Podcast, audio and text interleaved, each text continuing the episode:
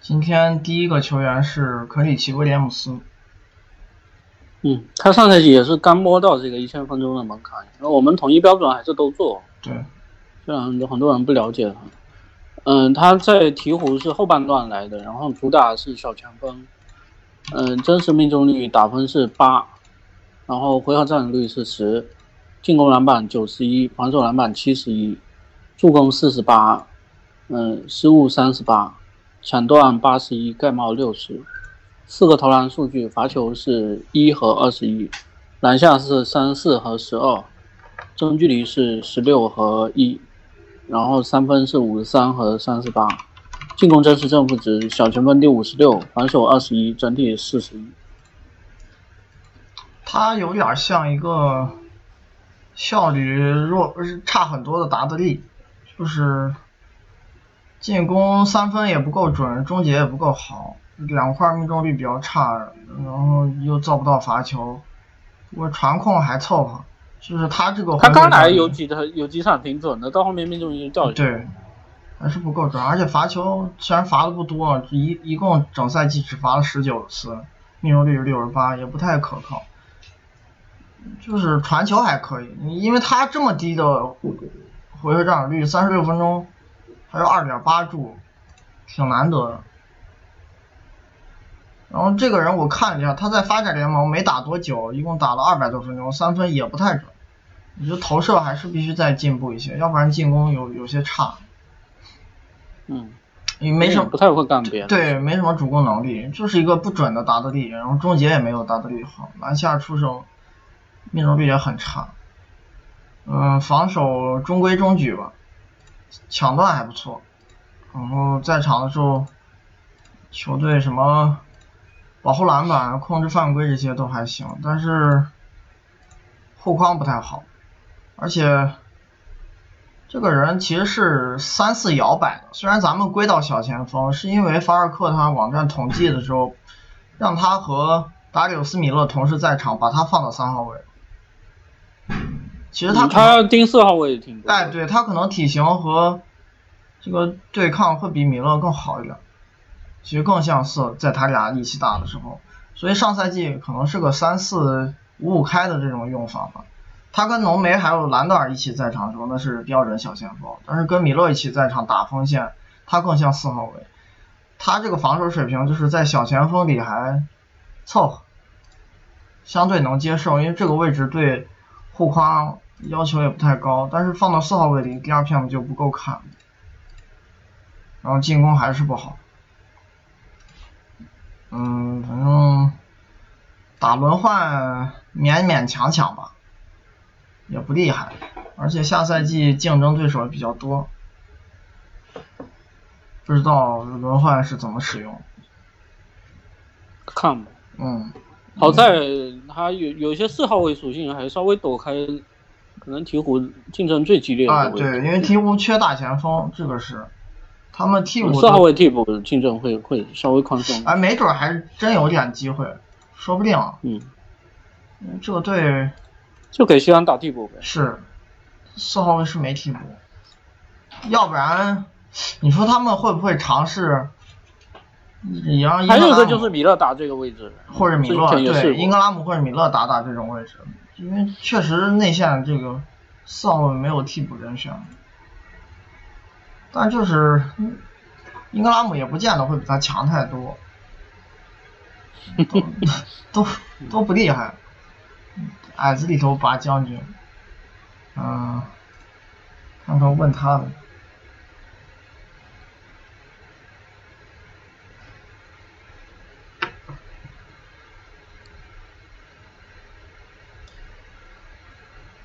可以，奇威廉姆斯下赛季会不会有轮换时间？不知道。上赛季上场时间多是因为鹈鹕摆烂吗？呃，一部分吧。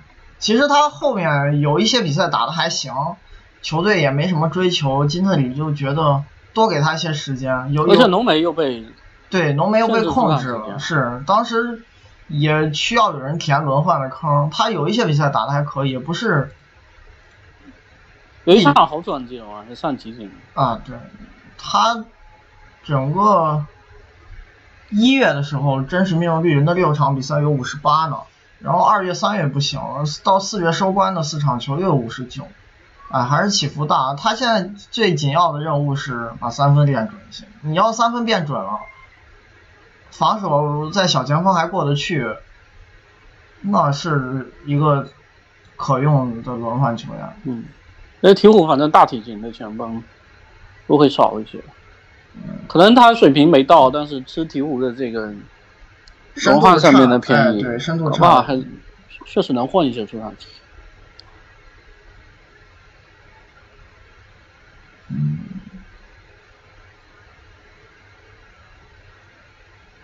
克里奇进攻参与度什么水平？就回合占有率这么低，肯定参与度不高。就但是传球还行，嗯，是不是有时候会显得阵地战进攻四打五？那我觉得也没差到那种程度。进攻是不好，但是，嗯，看他三分准不准？还还是有一些可以发掘的亮点。就不是那种一无是处的进攻球员，他 ORPM 确实低于小前锋平均线不少，但是离这个位置最差的那那些球员比，差距也挺大的，没有烂到那种程度，有点过头了这种说法。这个，而且他比较浪费。哎，对，也不乱来，是。下个是贝兹摩尔，他上赛季在老鹰是主打得分后卫，然后真实命中率十四。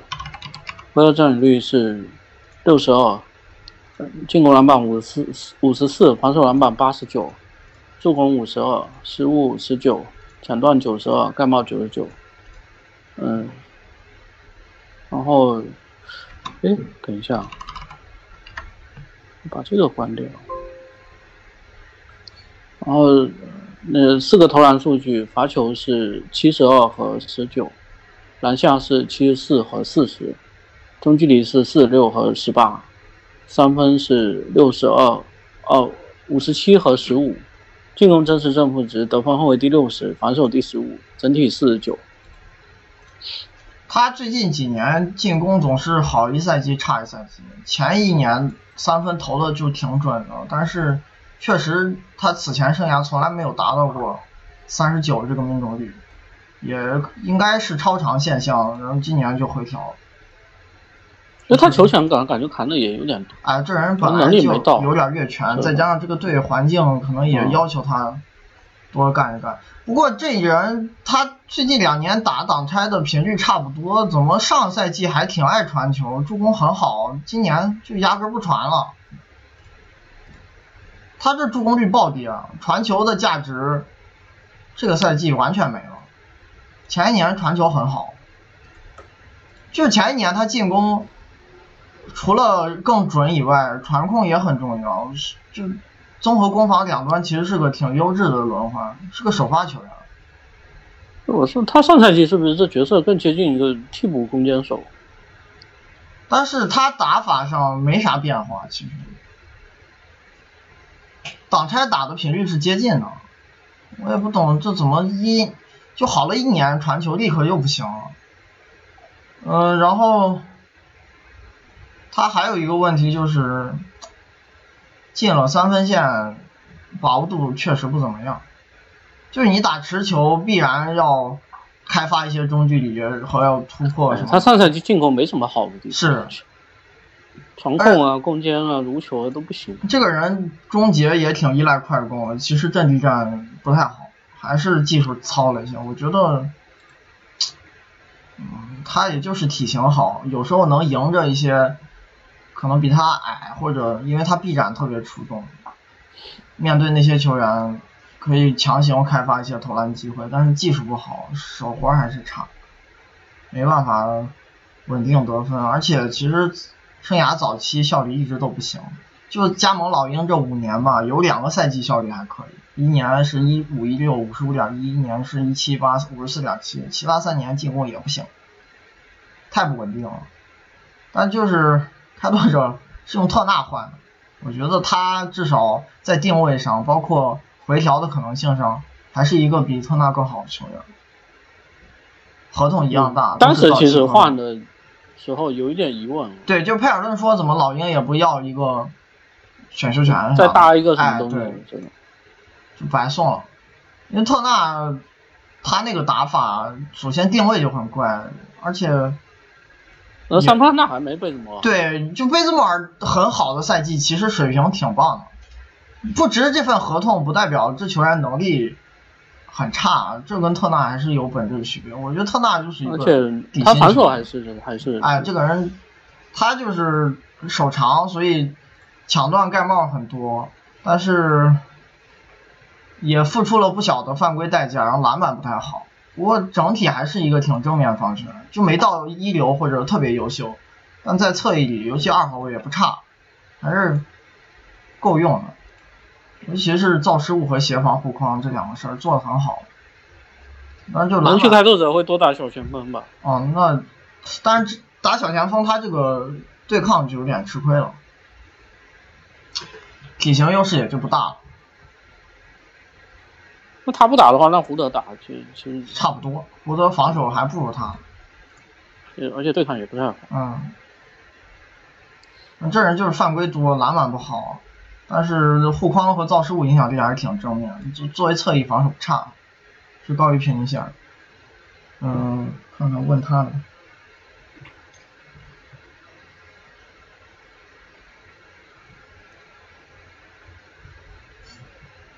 好像问他的也不多，今天主要都是在问杜兰特，嗯，全是问杜兰特。嗯，贝兹莫尔这两年持球挡拆增加，但是效率一般，是不是超出能力范围？那肯定，在双枪身边也不需要这样打吧，不需要是不需要，但我怕这人控制不住。这这种低效持球跟环境有关，但是我觉得主观上的因素绝对不要排除掉。就这球员，他从入行起就没有真正长期成为过那种低低砍型配角，他每一年都要打持球。你你看他在啥队他都打持球，就在勇士虽然时间不多，主要是打打垃圾时间，然后在湖人那一年，就后来他可能一四一五球权时候会啊，少一点，对，然后但是一四一五的时候，老鹰就是还没有到现在这个地步，跟现在不是一支球队。然后只要他持球手不够多，马上就控制不住了。这个人自己，我觉得主观意愿上也有点不认份儿，不老实。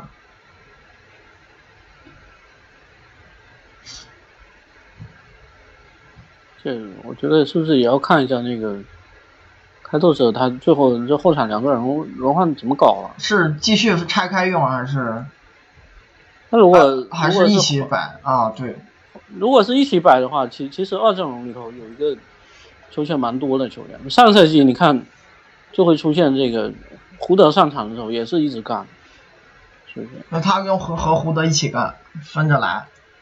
对呀、这个可能也是一部分，也是球队有这个要求啊。然后就是要不现在白边儿替补控卫是了，哎，他们队现在有三个半吊子持球手，一个白边儿，一个他，一个胡德。不过胡德我觉得可能从主攻的效果来讲，比他俩会好一些。但是光靠这个一个人可能球不够，还是吃不完。那这时间不会太久，就是。嗯然后看一下那个西蒙斯到时候会不会用一用。嗯，那只能新赛季季前赛啊、常规赛检验，不知道那个人现在能涨到什么水平。他们还有个二次选秀的配角，三次选秀，赫佐尼亚赫佐尼亚啊，那个人水平也是很烂。第三个是波普，他上赛季在独湖人是主打得分后卫，然后真实命中率七十五，回合占有率是三七，前板五十七，后板三十一，助攻十四，呃，失误九十五，抢断六十九，盖帽十九，四个投篮数据，罚球是五十二和八十三，篮下是三十二和八十，嗯，中距离是三四和八十九。三分是七十九和四十六，进攻真实正负值得分后卫第十六，防守五十八，整体三十一。他这两个赛季在湖人其实进攻都挺不错的，比在活塞效率高多了。我觉得还是角色定位，呃，让他效率优化。他在活塞那三年要打不少挡拆呢，现在在湖人不不怎么打。还有什么各种无球掩护啊，手递手但。但是来湖人之后无球掩护多了，我觉得他这个打法无球掩护比持球挡拆要好。挡拆打多了，他这个终结不咋样，突不进去的，篮下还是差一点。他的进框技术和这个身体条件也不支撑他频繁打持球，也最后是跳投，那还不如打无球，这样至少你还是打法简单一点，而且他打持球也是几乎不传球的。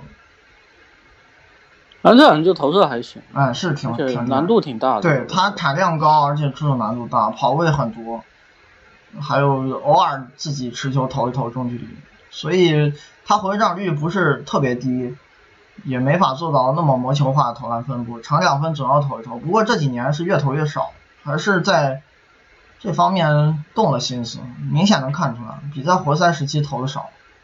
嗯，对。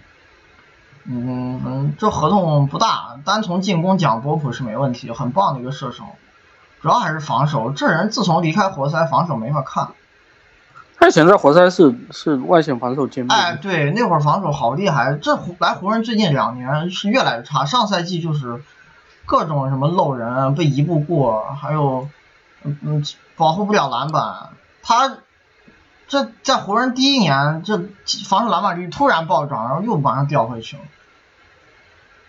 他现在防守好烂，这上赛季没没法看这防守，而且他赛季初的时候不仅是防守差，当时投射其实是整赛季的低谷，他是慢慢调慢慢调回来哎对，赛季初一度自己把首发给打没了，就十月份没给几场机会，后来首发给给拿掉了。他后来越投越准，然后到赛季末湖人也无所谓，就让他回首发。嗯，反正防守还是烂了点儿。你要是防守这水平，他的能力也就是在弱队打首发了。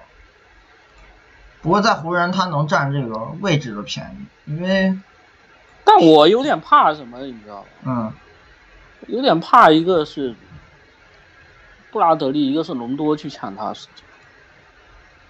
虽然隆多跟他不是一个位置，但但是是有可能是竞争一个位置的，因为湖对呀，因为人可能你丹尼格林肯定吃掉大部分。对湖人可能会出现詹姆斯加加丹尼格林加波普的这种阵容，就是他那你万一这个时间拿去给隆多或者布拉德利，我觉得更差。那是咱们是这样认为，但我怕湖人完成就布拉德利其实防守没比他好，进攻比他烂。呃防要说上赛季有那布拉德利比他防守还是好一点，进攻呢是比他烂太多。波普其实进攻很棒的，布拉德利进攻是同位置最差的球员之一。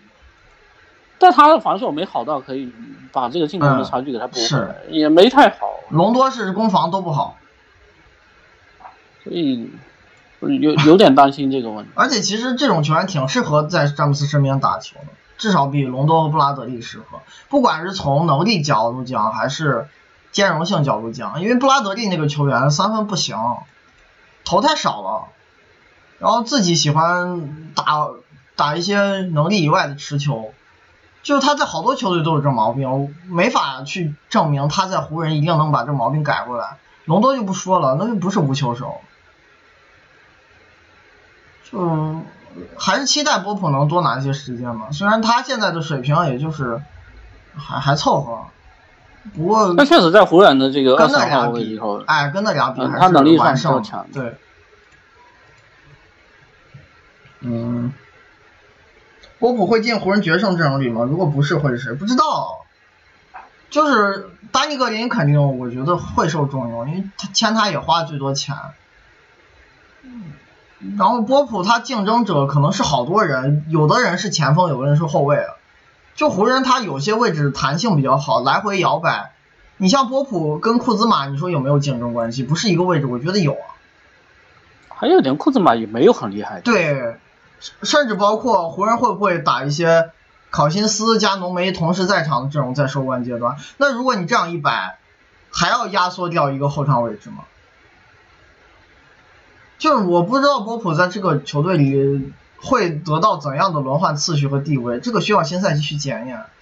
地位最好的肯定是浓眉、詹姆斯跟丹尼格林，其他人就不好说了。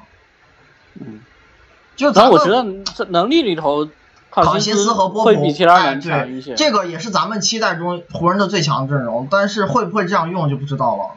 而且考辛斯只能打一个位置，哎可能也有一些限制。然后库兹马这名气又这么大，虽然我我觉得库兹马没太厉害，没太厉害，没有波普厉害。我觉得，因为库兹马他打那个位置可替代水平跟波普不太一样，然后 RPM 差不多，就那我估计主教练可能会重用他。库兹马还还跟跟布拉德利、隆多比起来，可能会觉得波普在湖人他舰队计划里头还更重要。对没有库兹马有培养价值，难说。嗯，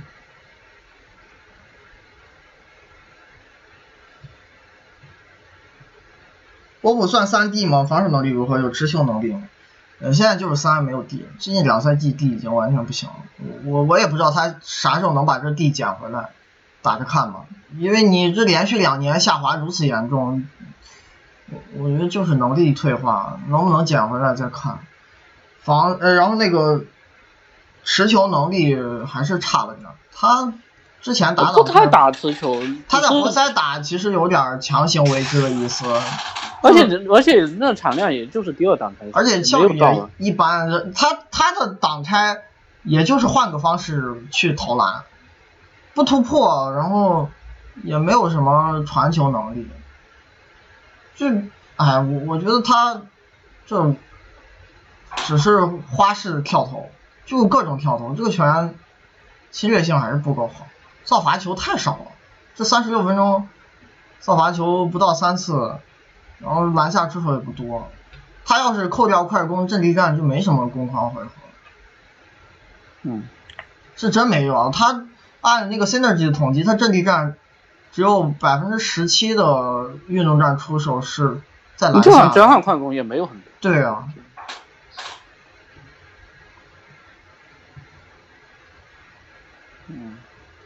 一五一六赛季波普第二 PM 还能排同位置十二，为啥上赛季变成倒数十三？那就是退步了嘛，你没防好嘛。在这一端场面上你能看出很多问题，就是能力下滑了，或者就是热情投入不足，就多方面的防守差，那数据就认为你变差了，这个是非常客观的现实。然后来湖人之后防守跳水是因为球队环境不好或伤病吗？我觉得环境变差也不是他防守退步成这样的理由吧。因为他挺健康的，对啊，而且一直挺健康。他这人出勤率出勤可棒，对有点夸张。他其实啊从一六一七赛季起，就活塞最后一年就不太行了防守。他是一五一六还挺不错，一四一五也还可以，一六一七一七八一七一八一九最近三年防守都不咋样，下滑是真严重。而且这个人他最近这一年一一在场对手的这个罚球暴涨，但是他自己不犯规啊，就是很多时候会因为他的失位而增加队友的协防压力。他现在单防老被一步过，然后盯人也盯得不紧，就无球老漏人，包括协防的支持也不多，其实抢断率一般，然后也不怎么护框，篮板还很差。而且你要想这个，他其实刚刚离开活塞的时候，当时还觉得行情蛮好的，结果最后这个，如果这个人三分又又是这个水平，然后防守又好，怎么会这合同这么便宜？嗯，在市面上也，他年纪又不大，是不是？才二十五岁。波普在湖人这两季效率升了一档，进攻影响力提高了吗？我觉得影响力变化不大，因为他在活塞的时候进攻就不差。别看当时效率低，是因为他投篮难度特别大，球队给他设置了一些持球战术，是打法改变导致效率变化的。尤其一六一七赛季那年，其实进攻不差，而且还会多传传球，是因为持球打多。但是助攻比我我觉得进攻影响力没有实质性变化，效率变高纯粹是打法定位改变造成的。能力上一直差不多吧，就是他从在活塞末期起进攻就挺不错了，你不能只盯着效率看，你要看方式。嗯，当时是侧翼大闸，防守大闸是不是有些勉强？当时防守真不差，挺好的。一五一六那年防守真的很棒，谁知道现在怎么成这样了？嗯，国普更适合防后场哪个位置？那我觉得后场俩位置差不多，因为你是能力的问题，你要看盯的人是啥打法，不是看位置了。他体型是防小前锋有点吃力，呃，防后卫主要看对手的水平。如果持球很强，就他上赛季这防守表现，你甭管是啥位置，他都应付不了。嗯，看波普盖帽率能提供协防护框帮助吗？我觉得这人就护不了框。他在场的时候，对手篮下命中率会变高，变高好多上赛季，而且还老漏人了。这个。防守主要优势是单防，上赛季都烂成这样了，也没有什么优势可言，啥都做的不好。他现在防守没有强项，其实你都是得分后卫 DRPM 接近倒数十名了，啊不是就在倒数十名里边，比他差的一共只有九个人，他是倒数第十，都烂成这样了，没有啥强项。波普有没有可能打下赛季首发一号位？最近是有说法让詹姆斯打控卫，那你这只是官方报名。我明白这个朋友的意思，就是他说的一号位可能就是场上个子最矮的球员，是吧？假一号。啊，对。那其实定位上对波普来说没有区别，他在场还是打无球，持球的活儿都会让呃他们的前场球员去干。詹姆斯、浓眉不用说，还有就是库兹马和考辛斯，就是我觉得他这个一号位定位是名义上的，实质上还是一个无球型侧翼，不会因为变成一个对，哎，不会因为他在场是个子最高还是最矮的球员改变他打法。我觉得跟上赛季一样，他在湖人就是当无球手去用的。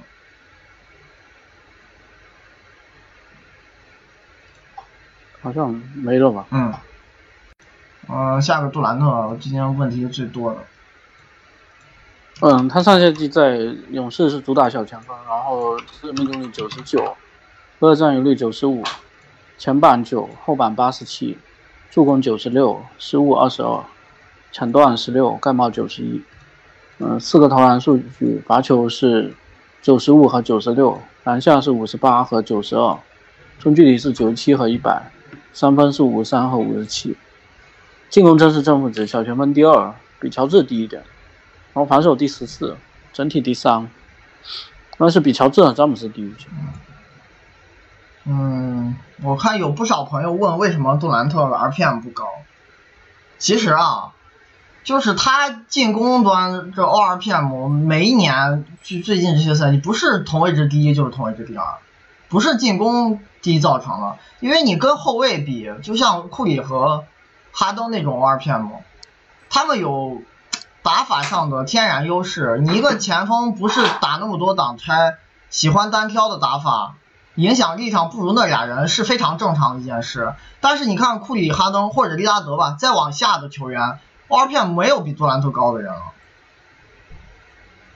就是他。最后 RPM 有时候不够好的原因，绝对不是进攻，是因为他防守不够厉害。对啊，而且那你要这样讲，那那约基奇进攻也不好。是，约基奇进攻真是真不值，还没杜兰特高。但这是绝对是联盟最强进攻球员之一。最后他有些赛季，尤其最近两年，RPM 不是联盟最顶级原因，我觉得是他作为前锋没有打出顶级防守，或者我这么讲，他的 DRPM 还没有库里高呢，你凭什么 RPM 要比库里高？在理论上讲，你应该比库里做出更大的防守贡献才是正常现象嘛？那对啊，因为高个子球员本来就就是会出现这种影响力他甚至还会打不少的大前锋时间嘛？你这防守影响力放大前锋里就更差了。就他在小前锋里是还不错，但是他更接近平均线而不是接近顶级。上部那个位置区间拉的非常大，就别看排名排十四，他的那个相对水平。其实离平均线不远，然后放大前锋里，这防守就更一般了。就最后他这两年 RPM 不好的原因不是进攻的问题，总之好多人挑他进攻毛病，其实没有任何依据。进攻是真强，就我觉得没啥问题，要啥有啥，这球员。他有啥进攻短板？其实没有。对，我我觉得你像这个。就你进攻真实正负值在四以上，其实都已经非常好。你要对不要你要做到六或者七，其其实本来就是有的时候全队就是一两个人。对，不要跟哈登库里比这个，因为在位置上他有天然优势的，这是你一个持球以挡拆为主球员他所带的一些独特性。你前锋就是单挑为主。你的改变阵型的频率就是没有后卫多，这是很正常的一件事。杜兰特三十六分钟在小前锋里挡拆打很多，但也四点六次放到空位里啥都不是。反正他就是也不计较投篮分布，嗯，中距离转成这样是无所谓了。全联盟只此一家，这太可怕了。现在他上赛季。好像还是职业生涯中距离最准的一年，可惜就三分确实啊，三分掉了一点，对。不过这也可能正常，他有可能下赛季这种五十三的命中率也，就不是下下下赛季也不一定能维持到这么高，就掉个百分之二、百分之三、百分之四都很正常。那三分是不是也有可能回升一下？我觉得都好说。反正反正其实都在浮动范围。对，还最近厉害。最近这这。好久了，可能可能六七年水水准都差不多，是不是？嗯。能进攻打法有一些微调，那个是，他也是会的东西比较多，然后你再加上球队可能每年要求有些区别是，尤其是他来勇士这三年里，第一年跟后面这两年有一些差别。他第一个赛季享受的环境，我觉得是最棒的。当时回合占有率是生涯新低，然后。嗯，真实命中率是六十五点一，也是生涯最高值。再加上他那个赛季什么单挑啊、挡拆啊、低位都变少了。他那年持球打的明显没有后两年多。嗯，然后空间好吧，搞了一个快八十的篮下命中率。球队常规赛也是挺随意的，总是大胜，没啥追求，也不要求他。后来勇士不单是空间下滑了，他包括有一些球员伤病比较频繁了，变成杜兰特也自己扛的球权常规赛有点累，对，尤其是这一年常规赛，库里有缺勤，然后前一年库里也有缺勤，然后汤普森这一年状态不太好，常规赛。反正我这球员我我觉得没有什么进攻问题，还有一些声音批评他说什么受助攻率高。我觉得这种说法对于不同的人来说，你的评价方式是不一样的。对于一些配角无球手来说，那种纯无球手，受助攻率高，我觉得是他们能力的问题。杜兰特不是，他只是我想怎么打都可以，多样性足够好，只是丰富你打法的一个方式而已。而且他的有无球界限本来就很模糊，有些无球跟持球的那种发起方式。没有太大的差别，就是接到球之后拿起来就扔，然后因为传球到出手的这个过程中特别连贯，所以队友被记到助攻了。但这球有多难传吗？其实不是。对，而且我觉得不能把这个事情当成一个，比如说他跟科比啊或者哈登对比的一个一个弱项。我觉得这是甚至是强项。我我可以用这种简单的方式打我。没必要去来那种跟人你正面硬碰硬高难度的持球一对一，我我可以减少那种高难度操作，干嘛非要头铁去跟人硬干，对不对？这不是一个坏事啊。至少勇士这环境他也会这么打，球队也希望球员多去这样做，我觉得这是一个双方都能受益的事情。杜兰特也不用那么累，在。这种打法上，还是能力更强。因为你你这样打可以保证，不是说每次进攻非得自己从外线开始干，是不是？是啊。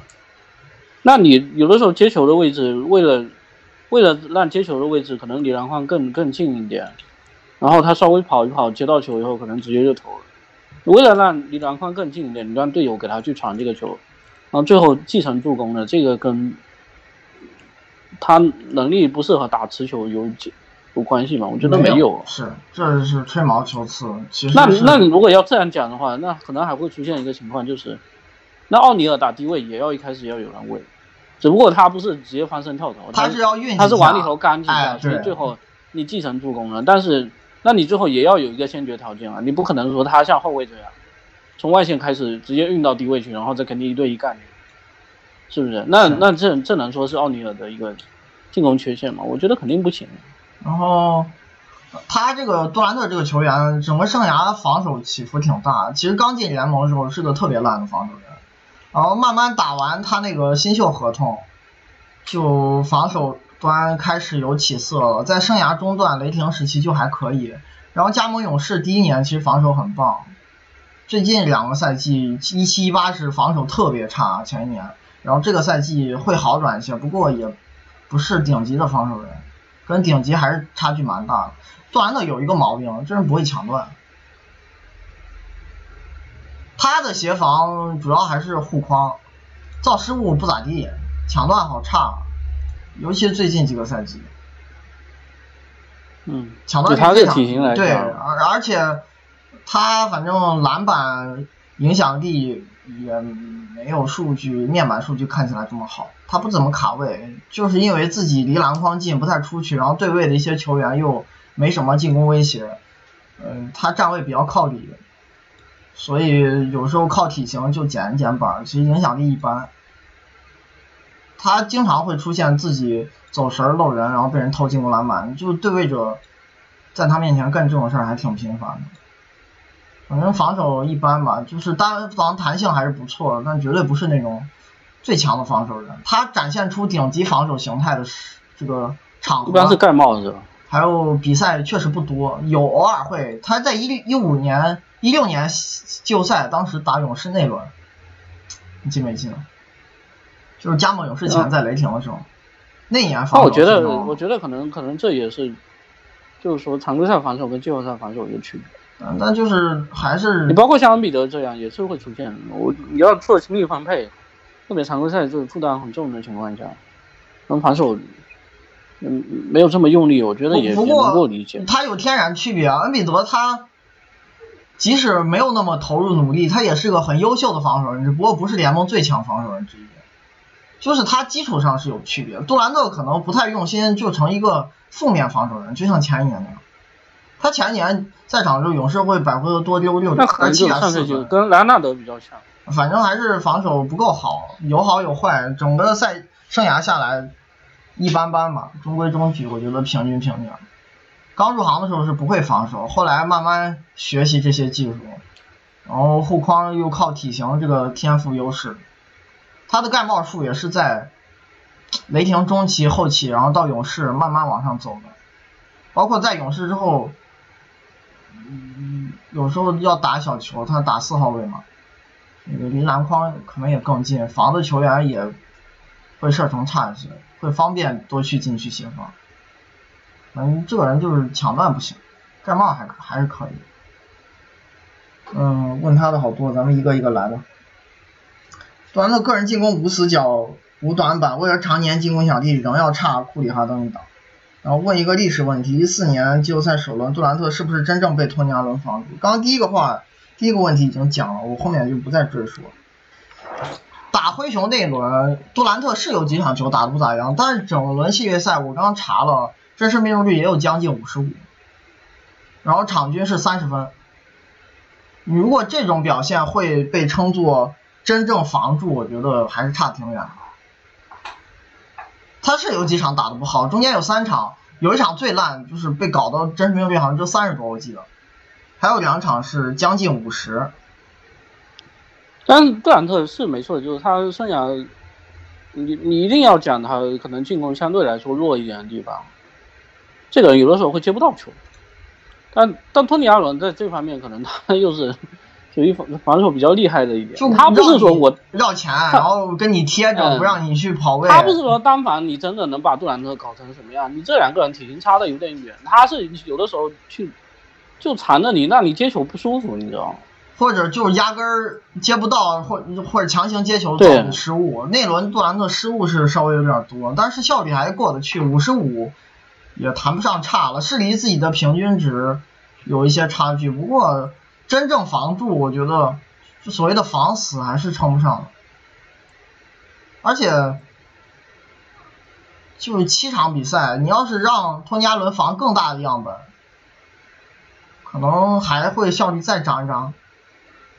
因为真正防住的比赛就那一场，然后有两场打的一般，剩下几其实几几场比赛打的都挺不错的。五十五真实命中率，一轮系列赛下来也还行了。而且你你不能只是考虑托尼阿伦一个人，因为灰熊当时那个队嗯会协防的球员好多，他们也不是老老实实就一对一的。你如果靠体型打托尼阿伦，然后腰位比较深，离篮筐近了，他会有篮下的中锋过来保护的。那灰熊防守好，不是因为托尼阿伦一个人，对吧？嗯，就是他确实强，这人是佩尔顿评价，就 NBA 史上二号位最好的防守球员之一。但是灰熊当时常年防守那么出色，绝对不是他一个人的功劳。而且我我其实有一个印象，这个这个事情有待查证，但我其实有印象。当当年这个凯尔特人打湖人的时候，其实托尼亚伦当时没成名，但是霍林格就说觉得凯尔特人是不是应该多给他一些时间，然后有有有有列出来他跟科比同时在场的时候，科比也被他搞得挺难受。但是那个是是因为，你凯尔特他前面有一些轮换次序比较靠前的人。包括雷阿伦也那时候也是比他受重用，所以托尼·阿伦没有太多真正跟科比交手的时候，但但是当时交手那就效果还是蛮好的。我记得零九年，哎不对，一一年总决赛，湖人和凯尔特人打到最后一场比赛的时候，嗯，哎，是一一年，一一年还是一零年？一零年，应该是一零年。一零年总决赛，湖人和凯尔特人打到最后一场的时候，呃，科比其实效率非常差。那场球湖人怎么赢下来？是拜纳姆和那个加索尔把凯尔特人篮板给抢爆了。我知道很多人说这件事，但这个其实就是你最后赢了，可能就其实那场科比绝对是表现很差的夜晚，甚至我认为他那个效率可能是对球队的副作用。但是因为凯尔特人当时帕金斯伤了。内线缺一个这种保护篮板、护框的肉盾，哦，被那俩人搞得加内特根本吃不消。那场比赛印象还挺深刻的。嗯，杜兰特职业生涯中距离命中一命中率一直呈上升趋势，主要都是哪些技能和打法带来这些提升？嗯，我觉得主要就是刚入行，球员技术也没有那么成熟，自己会长球嘛，人在进步嘛。我觉得本来。就在一个正常趋势里，因为他从入行起就处在一个慢慢迈向巅峰的过程，对吧？然后可能在雷霆中后期开始达到这个巅峰，一直保持在勇士时期。他其实从可能一三一四或者啊一四一五赛季起吧，中距离命中率就很非常高了。而且他其实也也有很多的地方都是入行以后都慢慢进步，对，包括包括传球，包括。包括他一开始，对啊，你这助攻跟跟回合占有率比，其实有点低了，说是。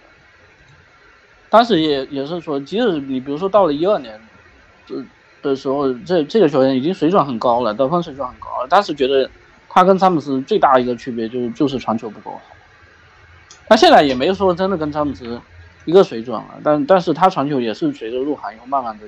我觉得这种进步不是打法改变造成的，就是他能力。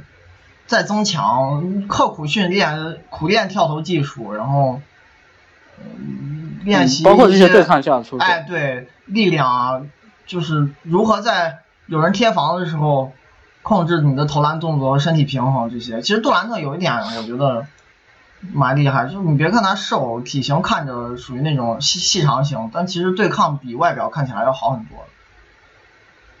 嗯，就是力量水平没有那么差，要不然你看着他这个身板，好多球员可能都没法完成那么多对抗下出手。杜兰特能做到，他刚入行的时候体测是卧推数据，一个都推不下，对。嗯。嗯，杜兰特如果今年不打篮网，竞争力如何？如果赛季末复出，这支球队上限如何？我觉得不可能复出，这个事儿不要想了。因为就算他赛季末健康了，一般球队也不会冒这种风险，让他整个常规赛都没怎么打的情况下去打季后赛的。这种事儿我不相信管理层会做。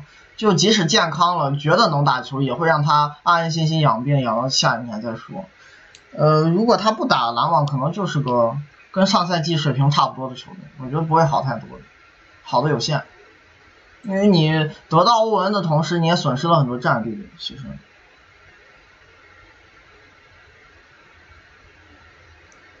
你上个赛季他们的核心轮换里头，呃，走了一个拉塞尔，走了一个达德利，嗯，还走了一个卡罗尔，就是你你还是有人员损失，然后欧文，而且那个普林斯其实。防守有点差，对，就还有一些加进来的罗汉拳可能水平也没有很高，就像普林斯这样，欧文带来的提升没有那么大，因为你想得到他是要放弃很多东西的。我觉得会比上赛季好，不会好太多。就中东区，呃，季后赛以上，然后中段班嘛，我觉得拿主场优势还是有点困难，因为上头有几个队很稳定，一个雄鹿，有一个。那个七六人，嗯，还有一个热火，我觉得热火的水平挺高的，再加上我觉得像凯尔特人、步行者、魔术这种队，也不见得比篮网差，竞争主场优势可能还是有难度，进季后赛还是不会太难，但是提升的有限，因为你很多钱用不上，相当于杜兰特这合同一年四千万。你把工资帽先扣掉四千万，你用剩下的那点钱签下的球员去跟人打，你相当于先天瘸腿了，是吧？嗯。你这阵容上限能到多少？等于你别的队上一个詹姆斯或者上一个莱昂纳德。我我我不会觉得杜兰特即使赛季末健康会复出的，这种风险太大，球队也不在乎这一时间的得失。然后这个 KD 的 RPM 为什么没那么高？刚才已经说了，是不是像 KD 这种类型全 RPM 本来不是最顶级的？不可能的，就是任何位置的球员都有可能打出顶级 RPM。你像库里和哈登那种 RPM 高成那样，不是正常球员可以企及的。你把他俩从样本里排除掉，能比杜兰特 RPM 还高的球员能有几个球员吗？没几个。而且就算比他高，也是很接近的。他的问题主要是作为前锋球员防守不够出色，还是这个话题。然后 RPM 比较轻类哪种类型的球员，我觉得不存在这种说法。你只要用自己擅长的方式贡献足够大的产出，然后又特别高效，那你一定 RPM 会很好的。我觉得跟方式无关，就任何一个位置都有可能打出特别高 RPM。中锋里也有快接近七的，大前锋里也有，字母哥。中锋是约基奇、恩比德，小前锋有乔治。詹姆斯、杜兰特，就每个位置都会有 RPM 大神。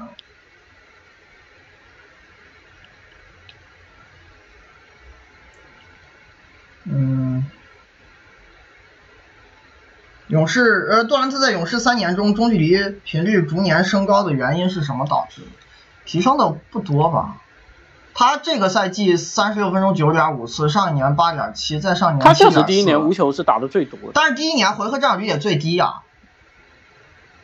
就是你回合占有率比最近两赛季就低了一点儿，那你中间区域又是他大量出手的这个位置，整在整个出手分布里占了五成以上嘛？那你，我觉得这跟这球队有一些别的伤病，哎，还有对杜兰特那年无休打多，其实篮下是变多了，跟打法上有一点关系，跟产量就回合占有率上也有一些关系。而且还可能跟比赛节奏有关系，因为咱们是用三十六分钟数据去算的，没有差到那种离谱的程度。你回合占有率不一样了，就容易出现出手数上有一些微调，这很正常。你比如说他一六一七回合战战率是个二十九，可能中距离就有八点三、八点二次，那跟九点五也没差多少，对吧？当今联盟杜兰特是不是进攻端第一小前锋？嗯，我觉得他和詹姆斯差不多吧。上赛季乔治是也很强，但是他这种表现没有维持过。我觉得詹詹姆斯还是很厉害。这两个人在进攻端还是蛮接近的。詹姆斯上赛季打的不太好，跟环境是有些关系。那也没有跟杜兰特拉开巨大差距，对我觉得差不多，没有真正的巨大差别。乔治上赛季在 ORPM 排小前锋第一，也没有拉开杜兰特多少，而且他以前没有做到过这种水准。我觉得还是詹姆斯跟杜兰特两个人很接近，没有一定的高下之分。和莱昂纳德差的不太多。嗯，但是莱昂纳德还是会在球技的这个。多样性上跟他俩有一些差距，就是传球上还是很明显，因为这俩还是标准太高了。嗯，还有问无球的，刚已经讲了。然后杜兰特职业生涯都没有遇到过詹姆斯二点零骑士，然后这两年哈登在火箭以库里两连 MVP 勇士那样的空间支持。库里两年没有，我觉得一期勇士空间支持挺好的。而且库里在杜兰特来之前那个勇士，跟杜兰特来之后的勇士在空间上有多大差别？就第一年啊，一六一七的和一五一六能有多少区别？我觉得没有。另外就是说，杜兰特其实不是一个特别吃空间支持的。还有就是，即使你给他特别好的空间，我觉得这人也不愿意每一次都突破的。这是习惯和主观意愿造成的，不是环境造成的，可能。他觉得我从这里有这个把握度，我我可能就这之前就投了。然后这个朋友就继续问：如果有这样的空间环境，杜兰特打詹姆斯在骑士这样的持球锋线核心体系，能不能胜任？那杜兰特在雷霆的那个一三一四赛季，那回合占比都三十三了，全是持球啊，而助攻率也不差，只是达不到詹姆斯那种水平。我觉得跟他倾向于跳投，詹姆斯倾向于突破有关，这可能不是环境影响的。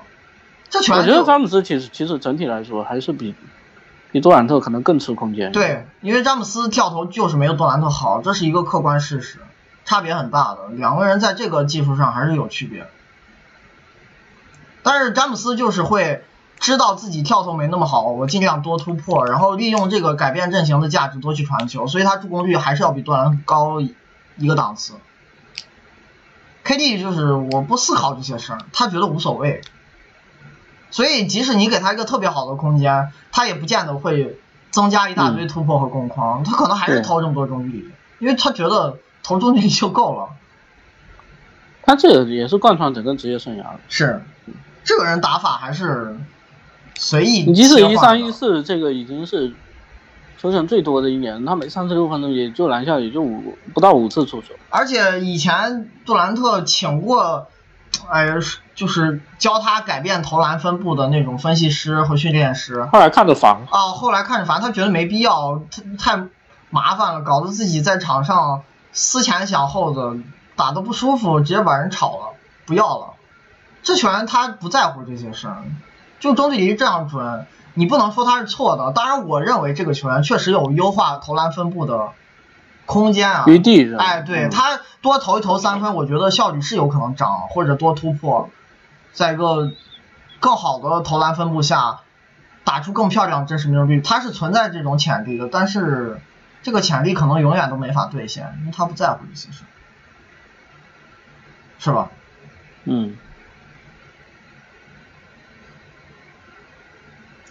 嗯，说防守的就不讲，这个刚刚都说了。端的复出后在篮网打法可能会有哪些变化？我觉得会比勇士持球多一点，因为勇士这个队本来他的打无球的基因就很好，会要求你球员多去传球跑位。可能回篮网打法还是会更更偏向持球一些，单打会多一点，打开是不是也会再多一点？我还是要等复出再看吧，因为他这个人还是全能。我也没觉得他哪种打法是有问题的，咋打都可以，只是他自己在是啊，他而且他不同赛季之间其实其实还有一些微调。是不同赛季适应不同队友，对，啊，我觉得能力强到这样啊，他又没有明显的局限性，不像詹姆斯那个人，能力是强，他俩是难分伯仲，但是詹姆斯明显我就是要在好空间下突破，他在打法的区分度上有明显的水平差距，就是你让詹姆斯多去跳投，他就没那么厉害了。嗯，杜兰特不在乎这些事，我觉得咋打都行。然后具体打成啥样啊，还是得再看看，嗯，下下赛季复出了再说。杜兰特上赛季中距离表现，历史上有过球员做到吗。嗯，三分准心下滑原因，接球，呃，持球三分和定点三分比例大概是多少？嗯，其实诺维斯基和乔丹在个别赛季也做到过，可能在五十以上中距离命中。而且乔丹那时候投的可多了，而且我认为杜兰特五十三也不是年年能做到，就是任何球员他都会有自己的波峰和波谷，大年和小年。杜兰特要是年年五十三，他也不至于整个生涯中距离平均命中率是在四十五、四十六这个水平。就是生涯早期还是有一些赛季不准，可能是当时技术也不够好，但是进入巅峰也不是每年都有这个水准，对吧？嗯，你诺维斯基和乔丹，你要硬挑最好的赛季，中距离手感最炸的赛季，可能也能拿出这种样本。而且乔丹我觉得还还跟投的更多，还不太一样。他不投三分，然后就中距离是比他们还要。我是命锤你。是。而且而且，其实我们在这个就是官网是能够查到乔丹已经算他比较晚期的一个中距离表现。嗯，对，中距离表现。他当时有有啊，他最早的是哪一个赛季来着？看一下。这个这个事情，其实我们之前在，嗯，别的直播里头，有有有提过这个事，我也记得聊过。我我可以给你们看一下。我也找找。这个是最早是能查到九六九七，因为其实乔丹九六九七跟九七九八之间还有一个状态的下滑，但这也很正常，就是你你到了这年纪这么大的时候，嗯。当时，嗯，啊，就在这嘛。他这个 mid range，嗯，他是这样啊。乔丹他当时真正在那个禁区里头的非，禁区里头的，就是哦非非篮下，然后但是又是在禁区的，其实出手不多，但是他的他场均在。就禁区以外的中距离要投十五次了，命中率四十八点九，哎，这也已经还是他生涯比较晚期了，都已经三十四岁投出这个数据，是不是？嗯，他因为就杜兰特这球员还是有将近三成左右的这个投篮比重在三分线，你把这个区域全加到乔丹的中距离上，那一场又要多投五六次了，对吧？嗯。嗯，哎，都是还还是够强，历史上中距离最强的三个球员了，基本上。然后三分准心下滑的原因，他这一年持球投三分和接球三分都掉了一点儿。还有，我觉得这就正常浮动范围吧，包括莱昂纳德其实上赛季三分也掉了一些。然后还有一点是杜兰特这个赛季，反正。三分的受助攻率是五十九五十六点九，是来勇士以后的最低值。他上就来勇士第一年三分受助攻率高达百分之八十。但是他本来也不太是，我觉得就是正常手手感的一个浮动。嗯，还好吧，因为这项数据本来波动就比较大。你看他转起来生涯也有四十以上的单赛季三分命中率，也有三十五，什么三十七。三十六这种数据，整个生涯平均值是三十八，还好吧，就是有时候转。其实他也确实也没太多定点机会。嗯。杜兰特一六年季后赛什么水平？打勇士发挥如何？嗯，现在问的都是考古，我给你们看，他一六年季后赛真实命中率是六十八点，哎不对，哦不是不是，那是一六一七，一五一六是五十四点二，呃回合占有率是三十二点一，反正其一实五一六，对一五一六五一六啊一五一六一五零。没很高。没很高，打的不是特别好。这一年他遇到主力的赛季，呃，系列赛可能还是打勇士那个。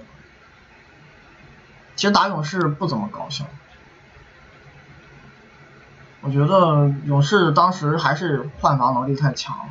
伊戈达拉有几场防的非常好，其实，而且经常防罗布森那个球员跑去夹击短，哎，还是环境有点差。然后他错位其实只能找库里，就真正的错位。其实你你现在回头看看，这个雷霆空间挺差的，一个威少，一个罗伯森，还有个维特斯，然后伊巴卡也不是那种特别棒的三分手，是有时候又是摆双内线。他打勇士那轮系列赛真实命中率只有五十三点九，就比当时咱们刚说过打灰熊那轮还差。有一场三十九点三，有一场四十五点八，还有一场四十一。我觉得还是勇士防的好，他们然后然后过了一年去勇士那年，下一个季后赛真实命中率快七十，嗯，七六十八，尤其是总决赛都是快七十。那年太恐怖了，他常规赛篮下命中率都有八十左右。所以就就是我我是觉得你你单从这球员希望打球更轻松的角度来讲，是换一个球队也很正常。对，还是勇士的环境比在雷霆好多了，甭管是打法上还是效率上都能看出变化。他那年季后赛，我觉得勇士就是随便打，好轻松，一路没有任何阻力。打骑士就是骑士抽风了一两场三分球，给啃过一次关键球，还赢过一场。但其实骑士我觉得运气差点，可能勇士就横扫了。然后前头你看嗯第一轮打开拓者，本来就没啥压力，爵士当时还还是还是受伤前面。哇，爵士当时打个那个快船多强，那年快船和爵士都是档次非常高的球队，就是我觉得常规赛水平都是五十五胜到六十胜之间的这个水准，很强啊。这在很多年份绝对都是分区决赛级别的。然后勇士那打爵士砍瓜切菜啊，没有任何压力。乔约翰逊首轮打那个快船跟疯了一样，随便做，然后碰到勇士是两眼一黑，效率暴跌，完全没法看了。然后打马刺那轮出了点意外，但是其实除了第一场比赛，后头也没啥压力，正常打，然后也是有难度的，因为马刺但本来马刺在这个常规赛战绩来说是，除了其他球队以外，他们是最好的，就就伤了一个人。你说如果哎是其他不不球队的话，是这一年，不是这一年，马刺常规赛特别好啊是前一年，他这一年一般，常规赛没有特别厉害，跟什么火箭、爵士、快船比，我觉得都差。那还是会，好一点吧？我记得我看看，会好一些，还是会好一些。反正也没有特别强，嗯勇士也没啥压力，然后进总决赛，那那是因为勇士的水准很高啊，但是但是马刺的常规赛战绩在在你要跟其他队比的话，还是还是高。打总决赛骑士唯一赢那场球，这三分真是神了，我那场比赛记得很深刻，他们就是投呃投出了那种完全无法复制的三分命中率，然后勇士认栽输了一场，其他比赛马刺一期是赢了六十一场，你其他球队五十五胜都没到，最后其实会出现一个情况，就是你马刺如果他阵容不是完整的话，最后勇士整个季后赛过程里头，其实还碰不到像后来火箭或者猛龙这个水准，没有没有对。对吧？那你你要是打下面这五十多胜的球队的话，可能有可能是出现你缺一个库里或者缺一个杜兰特都能打得过。。其实是这样，他们中间都有过休战。杜兰特首轮有两场就没打，就勇士那一方面强，还有一方面确实当时联盟的顶级强队就他们一家，而且他们这个顶级水平档次太高了，在很多赛季没有这种球队。啊马刺六十一胜嘛，其他的就火箭五十五胜嗯，没了，其他没超过五十五。然后杜兰特防守不怎么划水赛季是什么水准防守？他在一六一七赛季可能是一个，嗯、，DRPM 同位置前十吧，我记得小前锋前十，但是不是每一年都能做到，大部分赛季达不到这个水平。我看看啊，一六一七，哦，他这年打大前锋好像多一些。嗯，大前锋是因为小球阵容大。哎，对，他的这个 DRPM 排大前锋第二十，放到小前锋里能排，哦，也没有到前十，前二十左右，前十五左右吧，前十五左右，那还是比跟今年排名差不多。但是这有一个可能每一年整体水平的变化，他的真实表现是在下滑的。嗯，勇士时期的季后赛和库里相比，谁是进攻端更重要权？我觉得差不多。因为杜兰特，他确实有一些库里不具备的打球方式，就是当你真需要不打配合、强行靠一对一得分的时候，库里肯定是不如杜兰特。就是，而且这几年当时会出现一个情况，就是虽然常规赛的时候是有，比如说库里的在场带队的效率比杜兰特好看，啊，但但是季后赛这个有点有的时候会翻过来，哎，对，我是有这个印象。然后还有一点。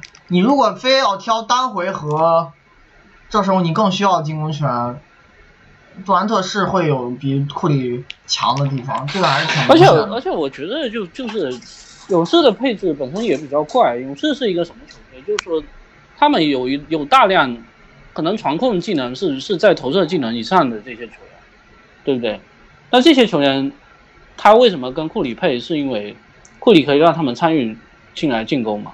然后你其实最后打的是一个无球型的打法，常规赛很多球队配你这传接搞一下就吃不消了，特别是第一年那个时候，我记得好明显，就勇士当时就连续多少场助攻三次以上嘛，记得，我记得，就这个打法，你打弱队确实，我觉得好用，或者对或者对啊，或者中等型球队，他那只要防守位置感稍微差一点的球队。哎呦，漏人好频繁，根本就大开，是对呀，根本就搞不定。但是有可能就是说，等到你季后赛，泡沫对手的换防弹性好了，纪律性好了以后，哎，他反而会利用到你这个空间比较差的这个弱点。那你这时候要求的是需要一对一这时候要求的是一对一有人出来解决这个问题吗？其实当时打火箭的时候挺明显的这一点，就火箭那个球队就是围绕他们搭建这个阵容，就是围绕勇士来做的。然后换防弹性是蛮好的，也不太失位。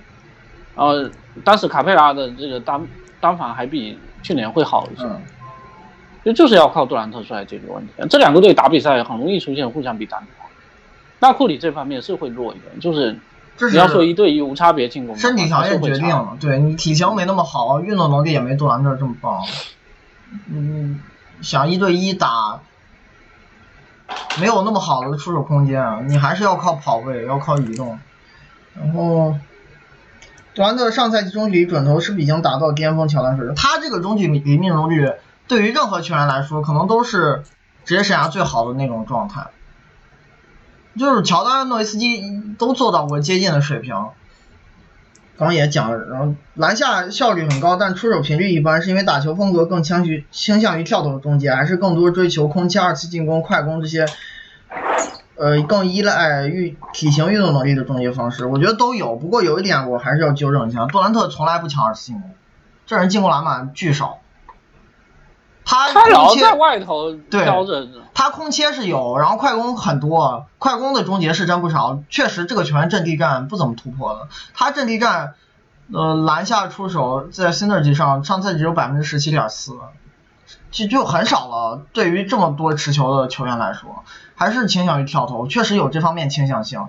但是他也会因为快攻受益，得到一些更简单的终结机会。但这个人是真不抢进攻篮板，进攻篮板非常低，跟他体型完全不匹配，他不干不干这种苦力，就在外头站着。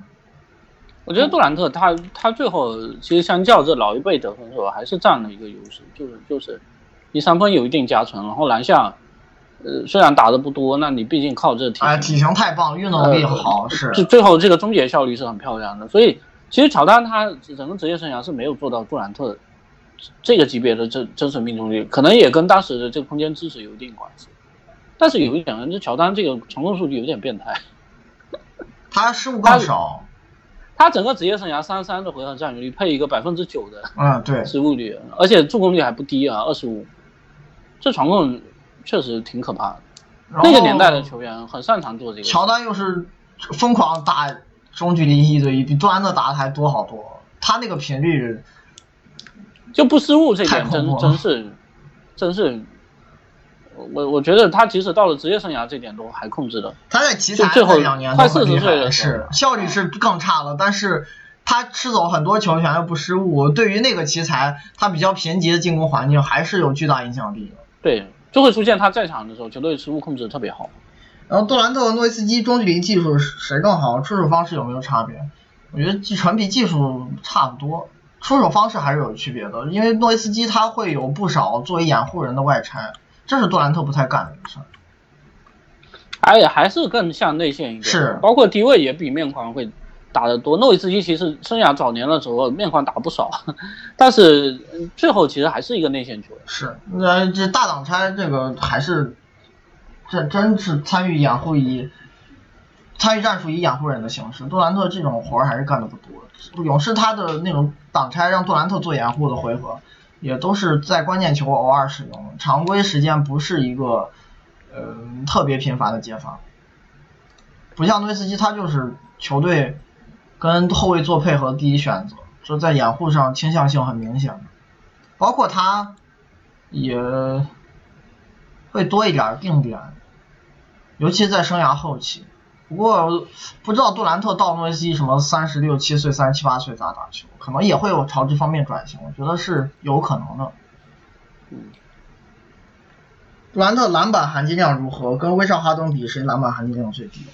其实有一点，都都不怎么样。哎，我但我我觉得还是有区别。我今年我今天看到这个问题，专门研究了这个事儿。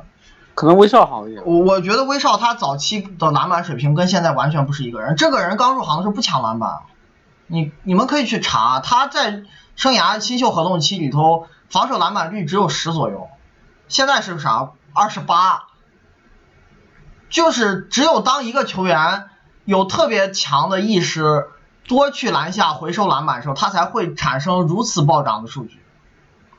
他真正篮他最近几年还有一个涨。对，是比杜兰特还在雷霆的时候更高了。嗯，然后威少会出现最近三年，虽然他篮板我承认是有一些水分，但是我也强调很多次，他在场的时候球队篮板表现非常非常好，这是哈登、杜兰特完全比不了的，尤其是哈登，哈登是真是捡板儿，哈登是一个负篮板影响力的球员，而且他效力的球队篮板其实不怎么样，你火箭。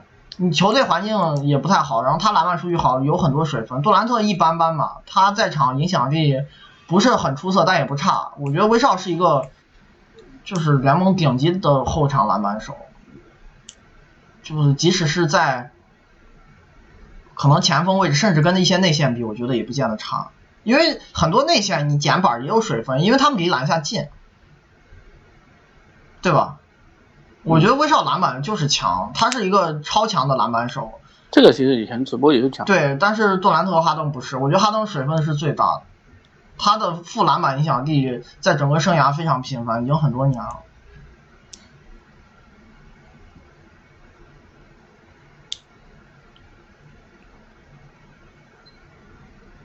嗯，只看进攻，哈登大于等于库里，大于杜兰特，约等于詹姆斯，这样的观点有问题吗？上赛季来讲，差不多是这样差不多吧。嗯，但是再往前一些年，不见得是这样，因为球员的水平是在变化的。哈登这两年他有一个巨幅进步啊，你拿出一六一七甚至更早期哈登，不是现在这个水准了。是有点离谱。其实一六一七已经很强，但是绝对没有强到现在这样，还是有差别。再往前就还会有差距吗。哈登现在的水平跟以前，嗯，区别比较大。其实杜兰特这些年就已经打法稳定变化也很大。是，嗯，然后詹姆斯在早一些赛季也有过影响，ORPM 可能是不比你哈登库里差的时候，不过这几年然后他更早的时候没有 RPM 这个数据。啊，对我觉得詹姆斯这几年自己年龄也在增长，有一些退步是很正常的，就可能他在骑士。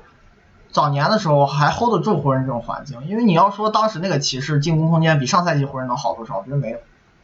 但当时他绝对有可能更差哎做的比现在的那个篮下表现更暴更暴力，但现在可能有就就有些吃不消了，有时候带不动，是会存在这个问题，这是球员可能自然状态的这个变化吧，年龄增长，毕竟年岁不小了，都这么大了。嗯，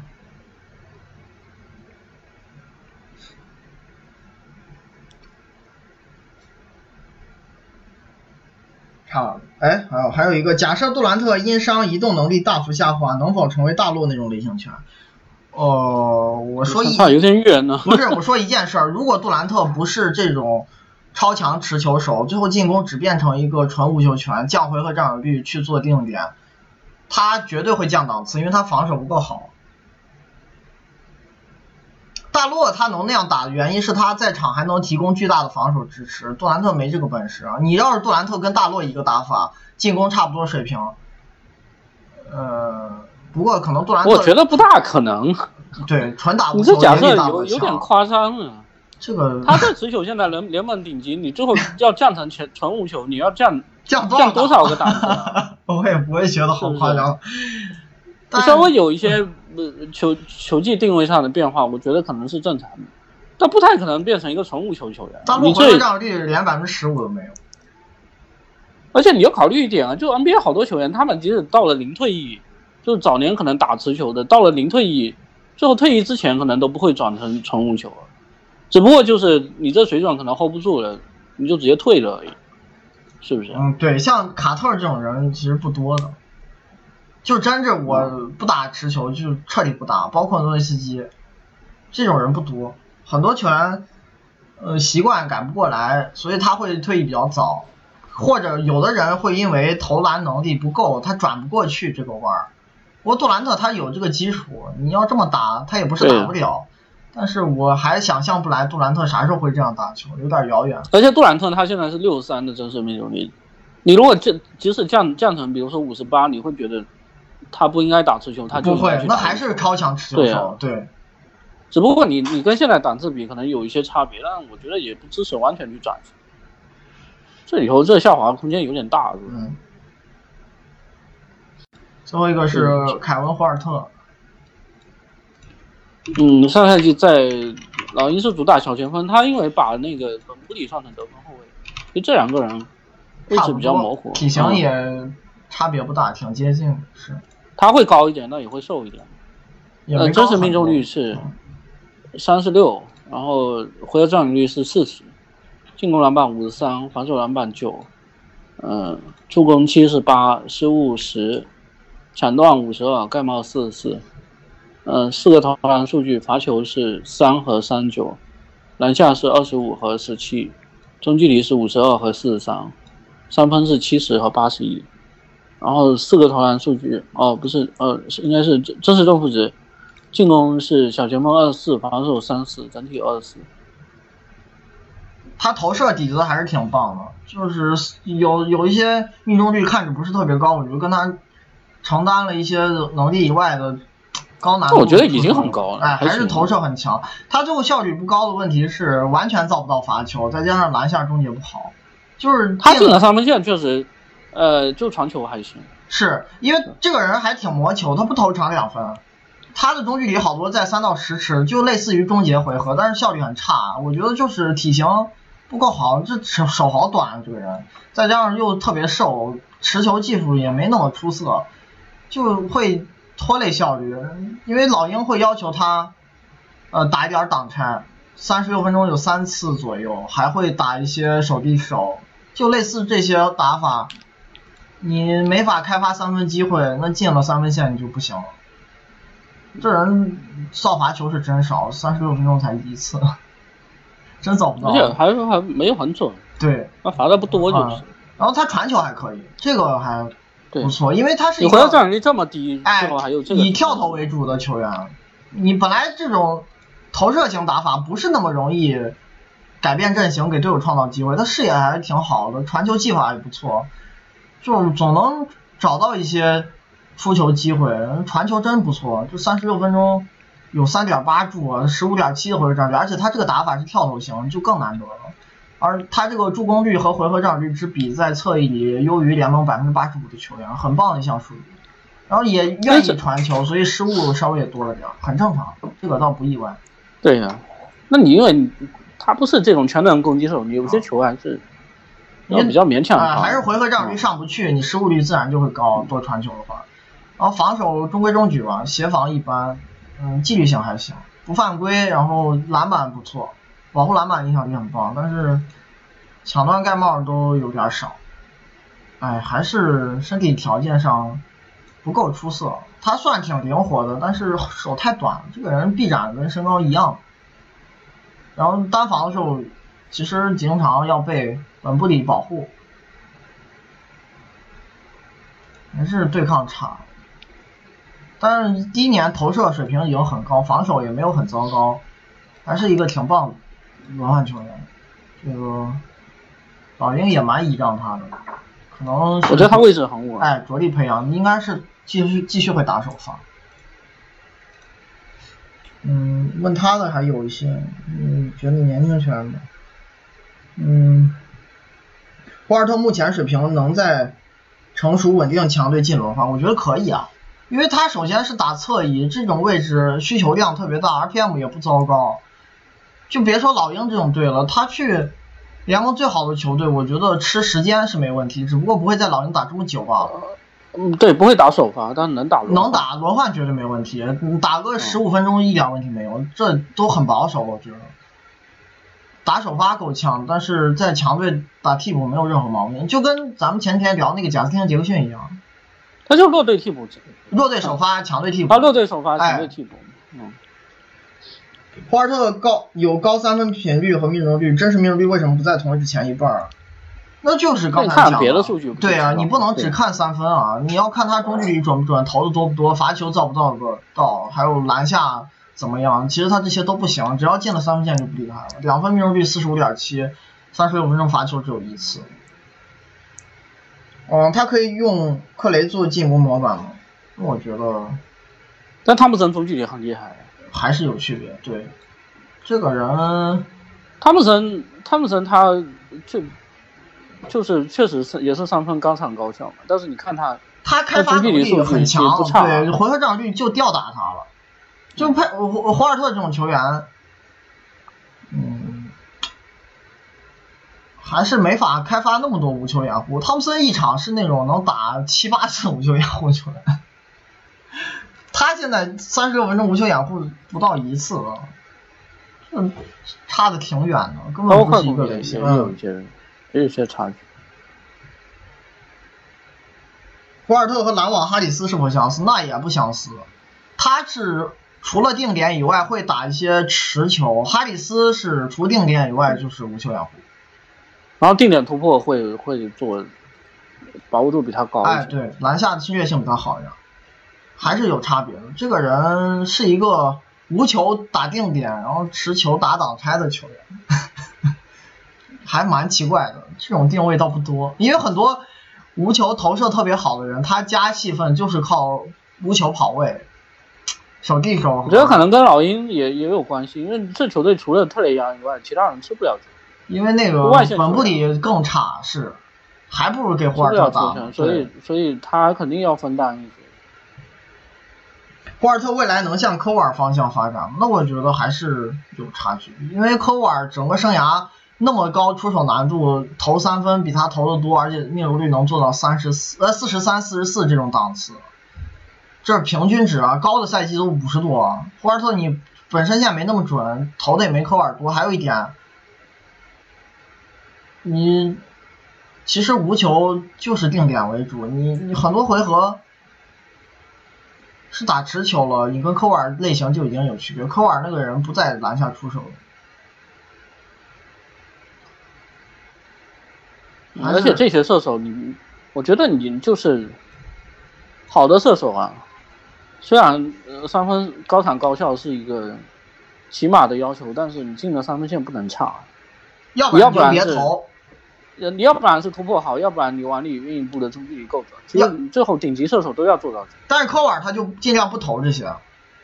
科瓦尔生涯早年的时候会投一点，后来就彻底不投了。后来不投。但是他当时投的时候中距离还是蛮准啊，那是，对吧？这个我觉得还是对这方面能力有要求的。你不能说我调整一下运两步到里头，或者说我作为一个第二档开手，呃，我我进去投只有三十六三七的命中率，这个还是有点降档次。你就包括还不说这个，就这几个最知名的射手。还有一些类似这种打法，你比如说福布斯，我觉得也比他准一些吧。还有是不是？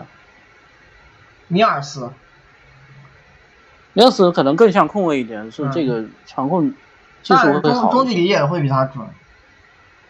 对啊，我我是觉得就中中距离你是投的少，然后本来加成就不够的情况下，还是要有一定要求。这个也是未来一个发展方向。然后那个胡尔特和雷迪什谁比较适合打首发？我觉得这个人铁定在首发里。那个雷迪什新秀年能打打出啥水平我都不知道，我很怀疑，因为他大一赛季打得很烂，这种人有可能一进联盟是个那比赛影响力黑洞。当然有，就是老鹰确实现在出现一个呃另外一个侧翼位置，现在竞争比较开放。那我觉得也是倾向于亨特而不是雷迪什。呃，首先顺位高，然后防守也更好。那个亨特防守非常硬，大学就是防守大神。我估计是，对，估计是，也更适合跟胡尔特一起搭配，就是在这个位置给他当保镖。我觉得，嗯，考虑谁应该都不会到雷迪什头上。胡尔特，然后还有一个，其实现在老鹰这回吞了一大堆垃圾合同进去，但是我觉得克拉比。应该还会身体健康一点哎，对，还会用。身体健康一点，比特纳帕森斯这个反弹的可能性要来的大。其实克拉比原来就不不算上个赛季前一年的话，他水准还行。然后本布里我觉得应该还会再用，轮换会给时间的。嗯，彻底不用应该不至于。我我可能觉得首发最后是亨特加霍尔特。霍尔特应该位置挺稳的，本来第一年水平就不差了。霍尔特，霍尔特肯定首发，而且投射这么棒，对，投篮好也是比较。他现在比赛影响力在特莱洋洋之上。是，那雷迪什搞不好新赛季就是，呃，比赛影响力黑洞，因为大学都打的好烂，这不是集战力啊，有可能。呃，霍尔特篮板影响力如何？主攻效率是不是还无法承担持球任务？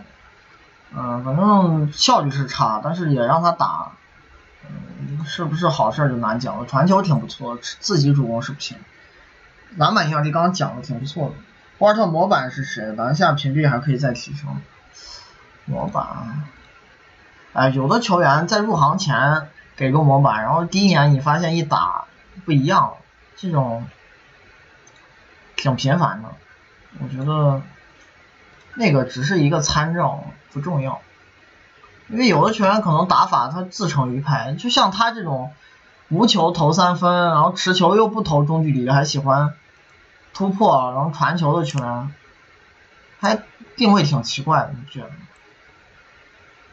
而且 NBA 就就是只能说有，我觉得很多东西你讲模板，最后仔细看都会有些差。而且他还在发展期，这个球技没定型的时候。每一年又会不一样，明没准明年不是这样打球，这在新人、年轻人里是非常常见的现象。我就再观察吧，我对这个球员未来的定位是啥样还比较模糊。现在展现出来一些优势和强项，呃，需要先把强项扩大了，保持住或者扩大了，再就是改进自己的弱项或者扬长避短，回避掉自己的弱项。这就是年轻球员一步一步成长，他。所经历的过程还是需要再给一些时间，我现在不好讲他最后是啥类型。反正这个，嗯，没有，他记得那个五三八有个这个卡梅罗啊，我记得。NBA 对比，他会给给同年龄模板，他他给了一个是乔约翰逊零三年，但那那是约翰逊没这个 NBA Draft 上给的是弗雷德霍伊伯格。嗯，这都，嗯，然后还有一个讲马尔穆雷，孩子打球的时候都很早，嗯，也跟穆雷不太像，不像，我觉得穆雷还是挺标准的后卫球员。持球比他打的多。还有哈里森棒子。啊？这咋差别这么大？嗯，行了，那今儿到这儿吧。哎，那个那个没有，我补充一下，就是就是因为有一个人问这个事。哦，图的那个事儿是吧？对对对。啊。没有是这样，就是我我原来也也是打算说，那个就是每发一几个人出来以后，然后那那个汇总的那个表格我就在里头编辑嘛，因为有有这个头条文件文章发出来以后继续编辑这个功能。结果没想到我编辑了也不知道是十几次还是二十次，它有个上限。那然后就不让再编了，那我也不可能说我，比如说我这发个几天的，重新又发一篇出来，这也很怪，所以就打算，我是打算是这样，就是，呃，这一批录音做完了以后，我先做第一次汇总，然后，这这个是第一次嘛，就是其实我我的标准应该是上个赛季至少打了五百分。钟，然后至少有一个一千分钟赛季，对之前的职业生涯至少有一千分钟赛季，也是符合我们录音标准的。我最后，呃，会会先出一次汇总，这个应该是在九月初的时候出来，然后等到这个就是发球队三十天三十队那个文章的时候，到时候会补充一些，比如说类似这个，呃，比如说上上赛季打过五百分钟，或者之前的赛季打过五百分钟，但上赛季没有的。然后职业生涯有有打过一千分钟，类似这样，主要是可能是后面一种类型，就就是，呃，上赛季没到五百分钟，我们录音没有录，但是最后这个图表又会发的，那那这种的，我我会在九月份跟十月份发完，到时候再发第二个版，就汇总第二个版，嗯，等到这些都做完了以后，我们我们会把历史球员的慢慢，可能到时候比如说一天发个两个的这样。反正到时候再说，这个再再给他补完，然后等到都补完了以后，最后发一个第三版。汇总肯定是会做的，但是因为它有这个编辑次数的限制，所以，嗯，我我们还是等等到一批一批的都弄完了以后，到时候再发就是。嗯嗯。那今儿就到这儿吧，明天咱们继续。呃，杜兰特也是聊比较久。嗯，OK，拜拜。